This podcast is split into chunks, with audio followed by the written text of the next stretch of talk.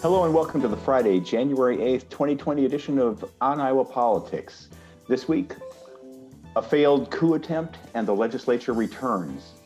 They're not the same. Well, not, not necessarily. Hi, I'm James Lynch of the Cedar Rapids Gazette, and with me today are Brett Hayworth of the Sioux City Journal. Good morning, Brett. Morning, James. Tom Barton of the Quad City Times. Good morning, Tom. Good morning, James. Aaron Murphy, Lee Newspaper Statehouse Bureau Chief. Good morning, Aaron. Good morning, James. And Gazette Opinion Editor Todd Dorman. Good morning, Todd. Good morning.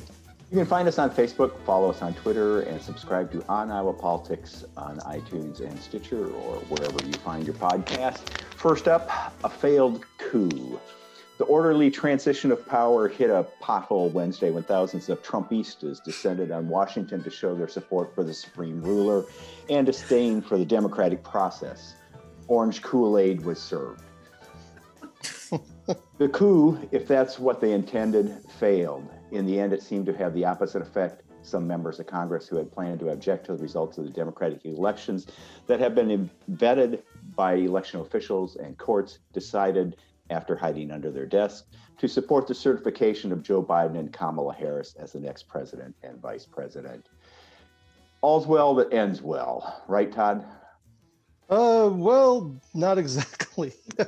uh, you know, what we've seen since is a lot of questions raised about why the the Capitol was so lightly defended by the Capitol Police and and why in the summer when there were Black Lives Matter protests, the the Capitol area looked like an armed camp, armed military camp, and and uh, but when these uh, angry white guys stormed up the steps and broke windows and crashed their way in, it didn't seem like there was as much resistance to what they were uh, trying to uh, accomplish, and that was take over the Capitol, which seems like a fairly serious, uh, serious uh, offense.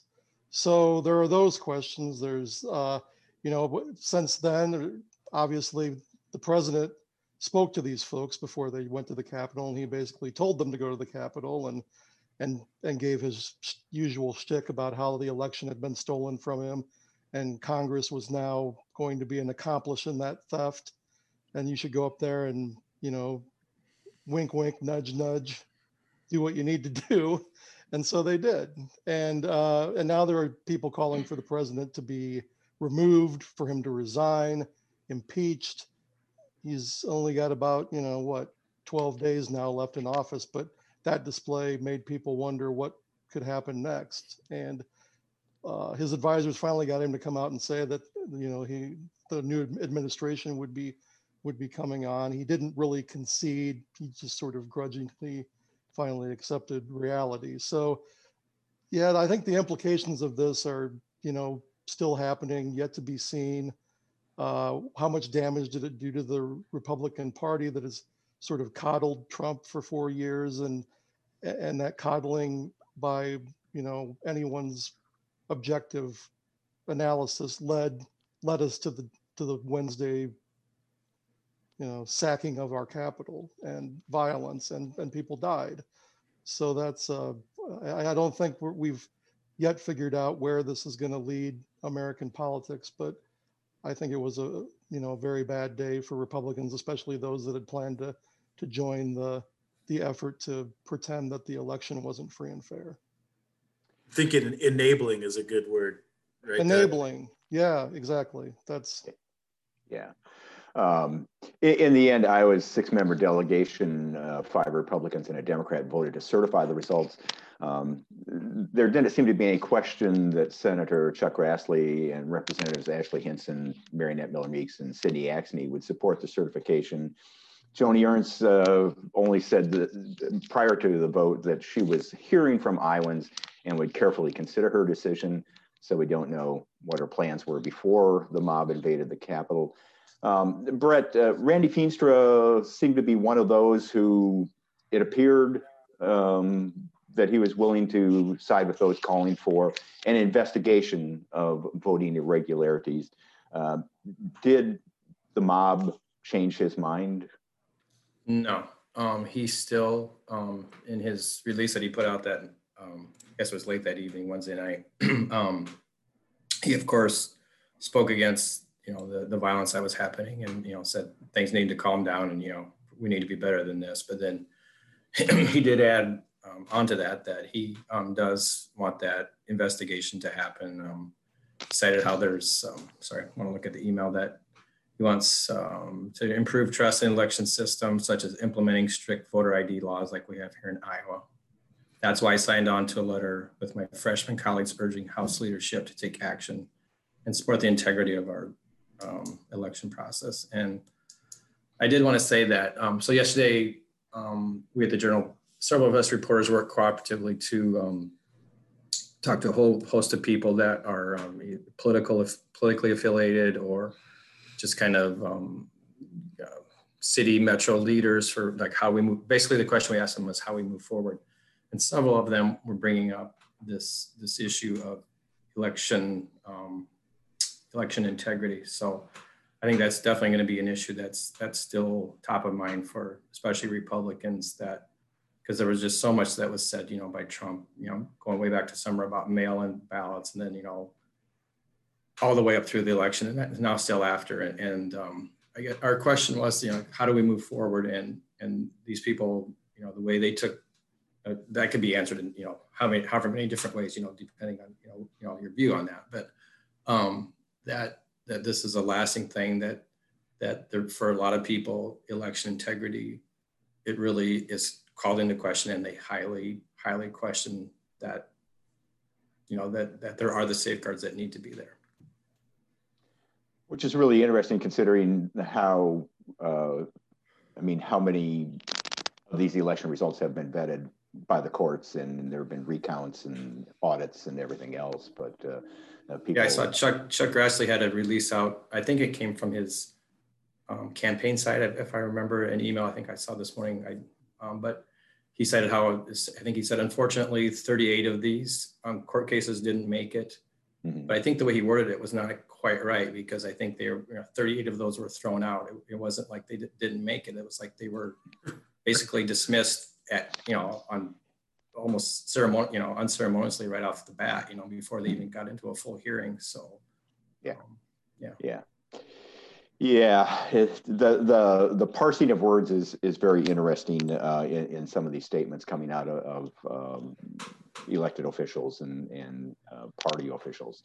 Um, Tom, uh, um, Eastern Iowa Congresswoman, uh, it, and I, before I, I, go to you, Tom, I just want to point out that Randy Feenstra did uh, vote to certify the election results in the end, uh, despite That's some right. sort of um, uncertainty before that. Um, Tom, uh, Eastern Iowa Congresswomen uh, Ashley Hinson and Mariannette Miller Meeks, both freshmen, uh, stated earlier in the week that they didn't believe Congress had constitutional authority to overturn the results, state election results. However, both seemed like uh, we were just talking about Grassley uh, gave credence to the claims of voting irregularities around the country. Were they trying to have it both ways, uh, being right constitutionally eh, while at the same time being right politically? uh, in terms of their parties? Uh, yeah, that, that definitely uh, seems to be uh, the case. And, uh, you know, Mariannette uh, Miller Meeks, um, you know, largely echoed what, um, what Randy Feenstra had to say. You know, she continued uh, to, um, to echo um, that there are, that there was fraud and that there is irregularities um, in the voting that needs to be investigated. Um, you know, she, you know, did her best uh, yesterday to try and dodge her party and the president's culpability in the, the storming of the Capitol yesterday. Um, while uh, Chuck Grassley and Joni Ernst said that uh, Trump displayed poor leadership and, and bears some responsibility for, for the violent siege at the, the U.S. Capitol. Um, but um, so Miller Meeks, who joined Congress provisionally this week while her election is being contested, you know, continued to, to condemn uh, the mob violence, but again, um, echoed the, the president's claims of fraud in the election without offering evidence and, and said that uh, there's plenty of blame to go around to all of us and uh, suggested that if Democrats weren't blamed or held accountable for summer violence tied to racial injustices, that uh, Trump and Republicans shouldn't be blamed for, for the um, Capitol riot. And um, uh, also said Thursday that she thinks that uh, Trump should finish out um, his term, saying that uh, removing him uh, wouldn't help heal our nation, and that, quote, to go through another impeachment process, I think would create a bigger wedge and divide our country, she said. Um, went on to say that it's time for compassion, it's time for understanding. But yeah, I mean, in the end, um, she did object, um, or excuse, re reject um, objections challenging um, Joe Biden's um, electoral college victory, saying that um, constitutionally um, Congress didn't have the authority to overturn um, state election results. So it, it, seems like, yeah, she's trying to have it both ways, support a peaceful transition of power, condemn the violence while not alienating her base and, um, you know, still trying to argue that um, that you know there are legitimate questions out there about election integrity um, that need to be um, properly heard and investigated. Again, despite the fact that, um, as, as Brett said, a lot of these challenges were unceremoniously thrown out or roundly rejected by the courts for lack of evidence um, and merit. But uh, yeah. Um, Aaron, all the rhetoric wasn't coming from Congress. Um, we saw some testy, sharply worded exchanges between Republican Party of Iowa Chairman Jeff Kaufmann and the Iowa Democratic Party over who is responsible for this. And um, Trump carried Iowa, and folks like Hinson, Miller Meeks, Ernst, and GOP legislative candidates probably owe some part of their success to his uh, coattails. Um, Kaufmann, you know, condemned the violence, um, but will the party denounce Trump and his role in this? They have not yet, so I don't know if they haven't in these past what's it been 48 hours, five years, whatever it's been since Wednesday. Um, if they haven't yet, I don't know why they all of a sudden would. Uh, so I don't expect that. The the um, the plan, the strategy seems to be, and we heard Governor Kim Reynolds say this this week uh, when she was asked about it. Um, the plan seems to be to suggest that it was an ugly thing, um, but we all need to move on from it and not try and point fingers or place blame.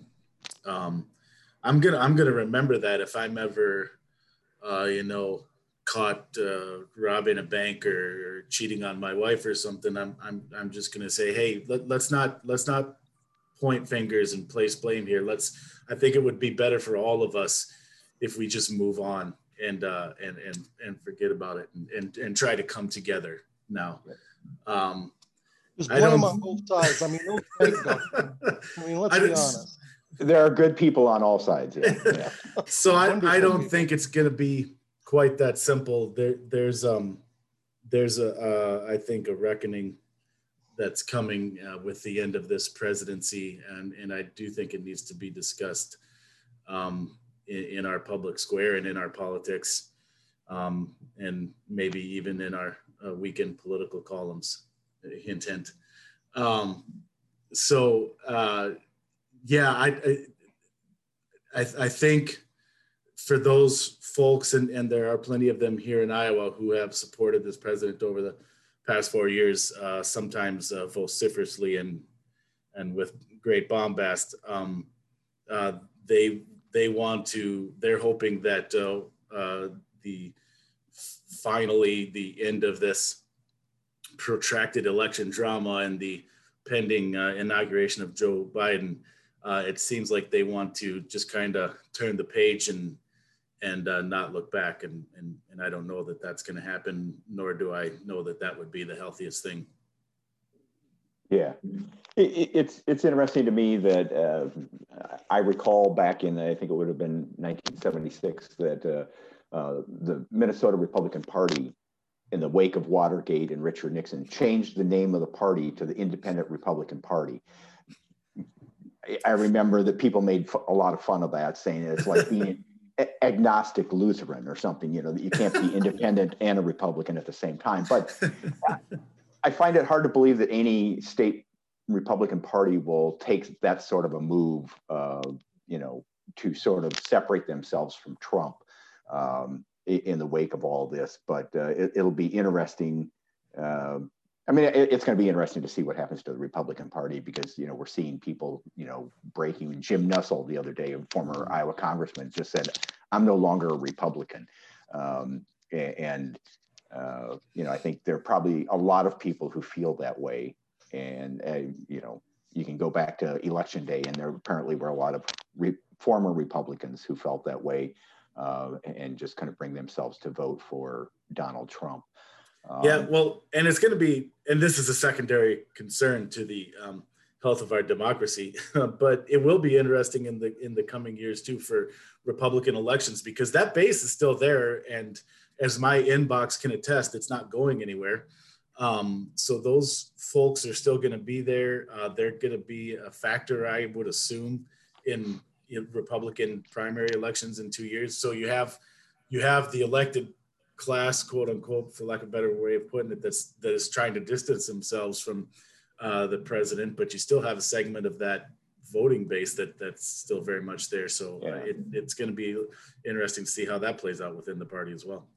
Well, in, in talking to congressional staffers uh, in, in, Iowa, you know, the Iowa delegation's offices, um, they talked about in, intense pressure that they were getting, that the, the members of Congress were getting to uh, object to the election results. And if you read the social media streams, uh, you know, of, of Miller Meeks and Hinson and, and these other folks, it's pretty clear there are people out there who believe the, the allegations of election fraud and lies about the election being stolen from Trump, um, they're already calling these people traitors, RINOs, uh, saying they'll never vote for them again. They're going to be one-term uh, members of Congress. Uh, so you're absolutely right. Uh, you know that that uh, Aaron, that that base is still out there. Now, if if Trump leaves quietly, uh, does all that die down? Uh, if, if, Trump leaves quietly is a big question. You know, if he, you know, if he decides to go to Scotland and play golf, that's probably good for the democracy here. Uh, uh but you know, if he sticks around and, and announces he's going to run for president in 2024 or starts his own, uh, you know, cable right. news network or right. whatever, and, and, and, and he threw out, he's been throwing out like adjacent to us here in, in South Dakota, like prospect of primarying the people that would, you know, potentially right. would not have stood up for him, you know, at, at the vote on the on this on Wednesday. You know, like, yeah. hey, Chris, Kristi Noem, Kristi Noem, the governor, she's going to run against you, John Thune. You know, like throwing that stuff out and stirring the pot that way. Sure. So I, I think there's a lot here that remains to be seen. Um, I, I, guess I want to come back to you, Todd. You know, I, I asked you all's well that ends well. Um, is this the end?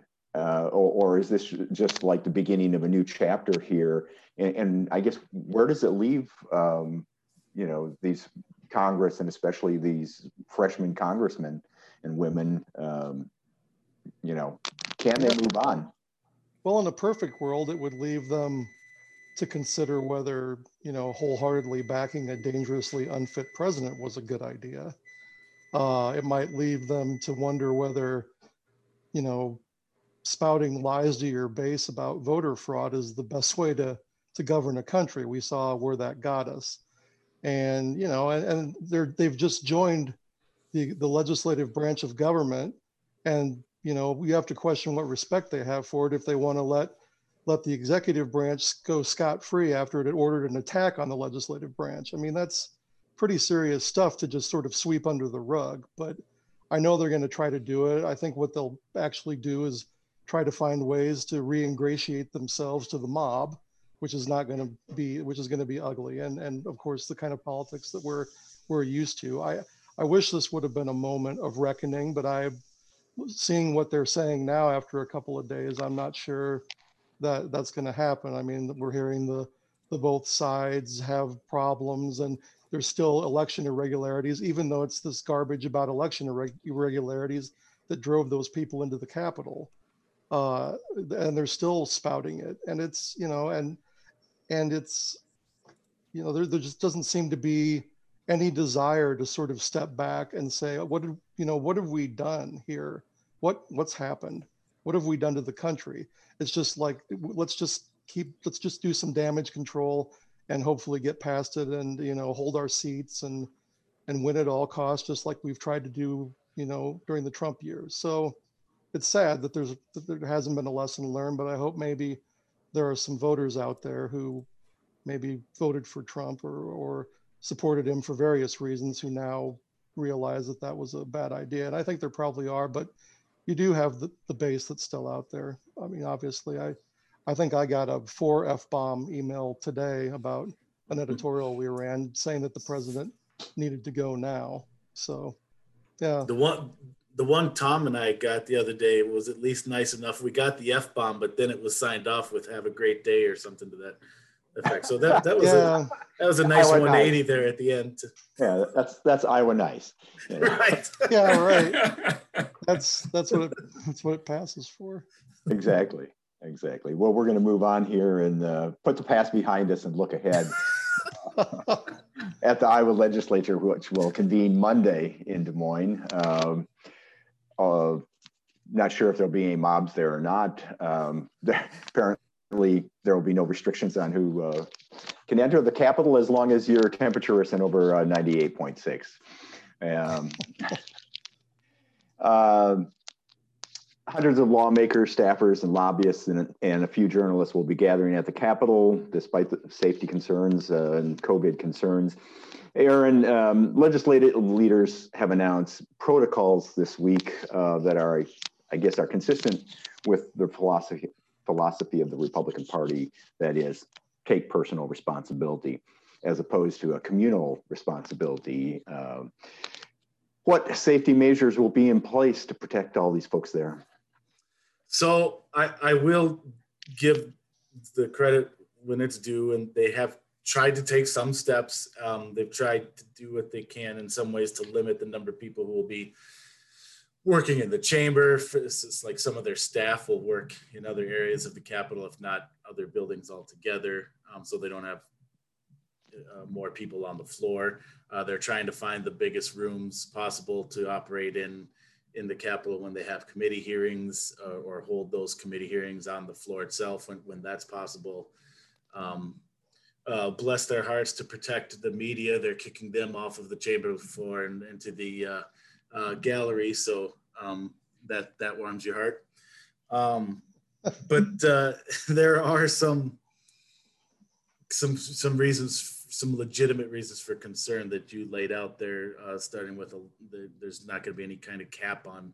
And, and look, I get there's a there's a fine line that they had to thread here between you know, you start to tell people that they can't come to the Capitol. Well, now you're in trouble uh, for not operating government in a transparent way. So, so I get that that that there there wasn't a, a maybe a perfect or, or, super easy solution here, uh, but from a public health standpoint, that's definitely concerning. That you know, just anyone can come to the Capitol and as many people as as want to, like you said, as long as they have the right temperature, um, which we know isn't a perfect predictor of whether a person has COVID. Um, maybe the, the, the most concerning things uh, to me were um, the lack of a face mask mandate, which again just continues to fly in the face of um, all sense of reason. Um, the the justification for that was, um, uh, you know, we can't enforce it, and and uh, if and we're going to leave that up to the individual. And, and I, I, think by now, 10 or whatever months into this thing, we are now uh, that we've seen that those excuses don't hold water. And, and we've seen how effective uh, face mask policies can be, even if you don't enforce them. Um, um, just having the, the policy in place is, can be effective. Um, and then the other one is uh, that if anyone who works at the Capitol um, has a confirmed case of COVID, they're not required to um, uh, acknowledge that, or uh, the words escaping me here. They're not disclose. They're not re- required to disclose that.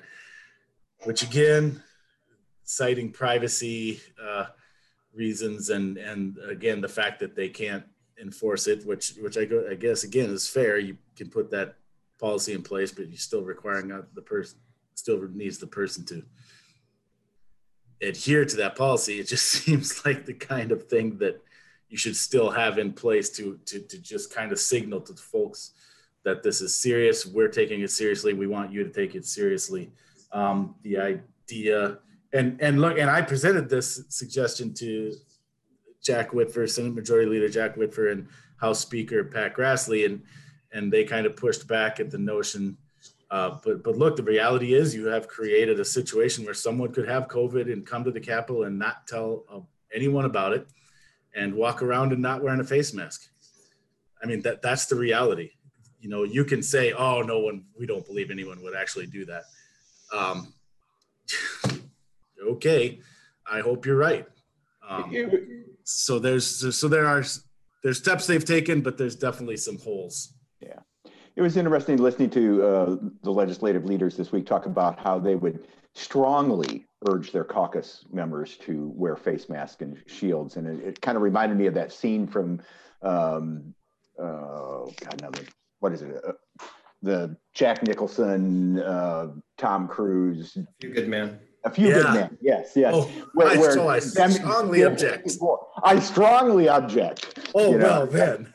Yes, I, I strongly urge my members. And you know, the, the, the reality is that some of the, you know, some members will wear face masks, but there are members of the Republican caucus who are probably going to say, like, I know this is really going to piss off Democrats that I don't wear a face mask. So I'm not Absolutely. going to wear a face mask, you know?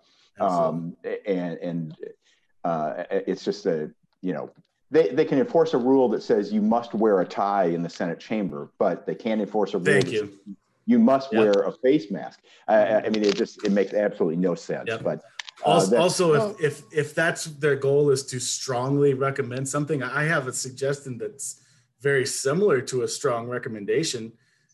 Is a requirement. yeah, Well, I, I think, you know, in order for them to be really fair about this, they should have had Tyson come in and, and set up their safety system. And, and maybe then we could also have a pool to how many how many legislators are going to get COVID. So I think that's, which which one will be first? why Uh, protect the legislature more than the, you know, the average citizen, I guess. the average- Exactly, you know. worker on the meat line. you know, and with sports betting in Iowa, they could easily set up all sorts of uh, you know Not bets uh, on uh, who will who will go down first, how many, uh, you know, exactly. Yeah. I tell you, fun, the funnel date might take on a whole new meaning this session. Oh, boy. Brett, Brett, getting serious here. Um, you've talked to a lot of legislators in your area, and, and I'm just curious whether there's any consensus among them about what should be done, what they will get done, um, or is it, it just a matter of being split along party lines as usual? Um, it pretty much breaks down on party lines of, of the issues of what you would expect. But I want to kind of return to what the recent discussion there. Um, and first, I, and I do want to say, I don't know. so we have between the House and Senate, we have 17 members that we cover, and I don't know how the star, stars aligned, but I got all 17 for this weekend story. Wow. So, so yeah. Anyway, but I, I noticed at least three or four of the Republicans, and I, I know Aaron wrote a story about this last week, but um, um, reference they're referencing. So we asked their top two priorities. Is what we is how we did did frame this, James. And what they offered, uh, three of them or four of them offered was emergency power limitations. So they're basically talking to Kim Reynolds, um, who's a member of their same party. None of them mentioned her by name, but they talked about you know executive orders. And um, one of them, Zach Whiting, um, from up in far northwest Iowa, talked about wanting limits and balances, remedies for people, businesses, and churches, quote, affected by executive overreach, concerned about those executive powers. Um, and then um, Skyler Wheeler, a few others uh, had similar wordings with that. So that's a very interesting dynamic where they're calling out, you know, the the person of the executive of their own party for, you know, all these things that you did. Um, and people will certainly debate whether it was enough or was, you know, whether it was or wasn't enough going back to May and how quickly some things came off and how th- things came back on and, you know, all that. But there are certainly, there's some people, um, Republicans who are want to talk about that as an issue. Um, Mhm. So I wanted to throw Yeah, that out and for- that, and and to uh, add to that, we asked uh, Pat Grassley and Jack Whitver about that. This week, uh, knowing that um, they were getting those questions from within their caucus. And it, it, it, to Brett's point, it's kind of an interesting dynamic because um, those two are clearly wanting to play nice with the governor, uh, the member of their own party, while also, you know, being receptive or responsive to the members of their caucus. But uh, if they're leaning one way or the other right now, I think it's safe to say, based on what we heard this week, um, uh, there was a lot of praise for and deference to the governor and her um, handling of the pandemic from from Jack Whitver, and Pat Grassley, I, and and they both kind of said, you know, in the middle while we're still going through the pandemic, we don't think that's the right time to, um, you know, be changing the process or rewriting laws. So I don't expect anything this session. Um, maybe next year with everything in the rearview mirror, they'll revisit that. Uh, they said, but uh, it, it, sounds like they're um, not excited about entertaining that kind of a proposal this year. Yeah. And, and back to what, just some of the things that that were offered up. Um, the thing for for like bipartisan type um, issues, broadband internet expansion was was raised by several people, both Republicans and Democrats. Um, education, you know, as always, is is a top thing for Democrats. Um, and but the the difference with of a Democrat would be um, how they approach education was is to ensure sufficient funding, whereas we have some Republicans who are talking about school choice and vouchers and that sort of thing. So so those things will play out. Um, just a few others to throw out was um, taxes. Republicans talking about taxes, um, and Republicans talking about a state constitutional amendment um, for abortion. Um, and then the last thing I want to throw out, um, I just I got a kick out of this. Dennis Bush is a new uh, House rep representative from Cherokee, Iowa, and I had covered him coincidentally, um, there was a crack up of one of the mental health regions up here um, of, of, counties moving from county to county. And I, I, went and covered a couple of those meetings probably two years ago. And he was a county supervisor at that time. And he, so anyway, for his priorities, he talked about the mental health regions. And he just, he has had a very, the way he responded was just very, um, I, I guess, grassroots and, you know, uh, focus, I guess, like a meat, meat and potatoes type, you know, like a like a table type thing, like not not like the overarching thing that you know maybe not the platitudes that you might get, you know, the, the expected stuff. Like so, he had been seeing that he had seen the impact, and like you know, instead of saying property taxes or education, like he wanted to focus on that, and I I just I thought that was very refreshing. Interesting, Tom. Uh, are you getting any sense from folks in your area about you know whether they're um, what their priorities are? Are they other than what each party's priorities are? Um, anybody making any uh, significant claims to get something done? Yeah, uh, unfortunately, I've been um, so preoccupied with um, following following up on on on the the violence that happened at the Capitol on Wednesday, and uh, following the developments of you know what's going to happen with the second district congressional seat that um, I actually really haven't Fair reached enough. out to yeah reached out to them to, to see what their priorities are um, but um, brett mentioned the broadband um, i am working on an article uh, this weekend and um, yeah there is um, you know bipartisan support both republicans and democrats in the legislature say that they plan to pay special focus on bridging the state's you know so-called digital divide pushing forward um, additional funding and, and, legislation to facilitate continued expansion of, of high-speed broadband internet access you know, with more and more Iowans working from and working and learning from home and, and accessing medical care online. Um, and um, House Speaker um, Pat Grassley did set up um, a new House um, IT committee um, to specifically look at issues related to broadband, but you know, information technology in general, but but with the, the, the big focus there on broadband. And we did see a big focus uh, from the governor last year, last session, in her proposed budget. Um, I can't remember the exact funding amount that she pushed forward, but you know, she was asking for, was it? Okay. Anyway, she was asking for um, for a lot of funding uh, for broadband last year, and expected to do so again uh, this year, and, and to be part um, of her condition of the state address, probably is what legislators are telling me. Great, thanks. Um, Todd, as a legislature meets in a pandemic and at the start of a campaign cycle uh, that includes a race for governor. Should uh, Iowans be optimistic? Uh, no, Okay. no, it's, it depends on where you're at. I mean, if you're a Republican, you- you can be optimistic about this legislative session because you control everything and they'll be able to do whatever they want. If you're out, outside of the Republican Party, it's probably going to be another legislative session where uh, you're, you're slapping your face a lot, you know, just sort of smack my head kind of session. Why are they doing this? Why is this a problem? We've So seen business as usual. years. Yeah, business, business as usual, sad trombone. All right. Well, that's it for this edition of On Iowa Politics. I hope it was worth your time. If you liked it, tell a friend and subscribe to us on iTunes or Stitcher or wherever you find your podcast. Fan mail may be sent to podcast at thegazette.com, and you can find us on the home pages of the Quad City Time, Sioux City Journal, Muscatine Journal, Mason City Globe Gazette, Waterloo, Cedar Falls Courier, and the Cedar Rapids Gazette. For Brett, Tom, Aaron, Todd, I'm James Lynch. Thanks for listening and stay well.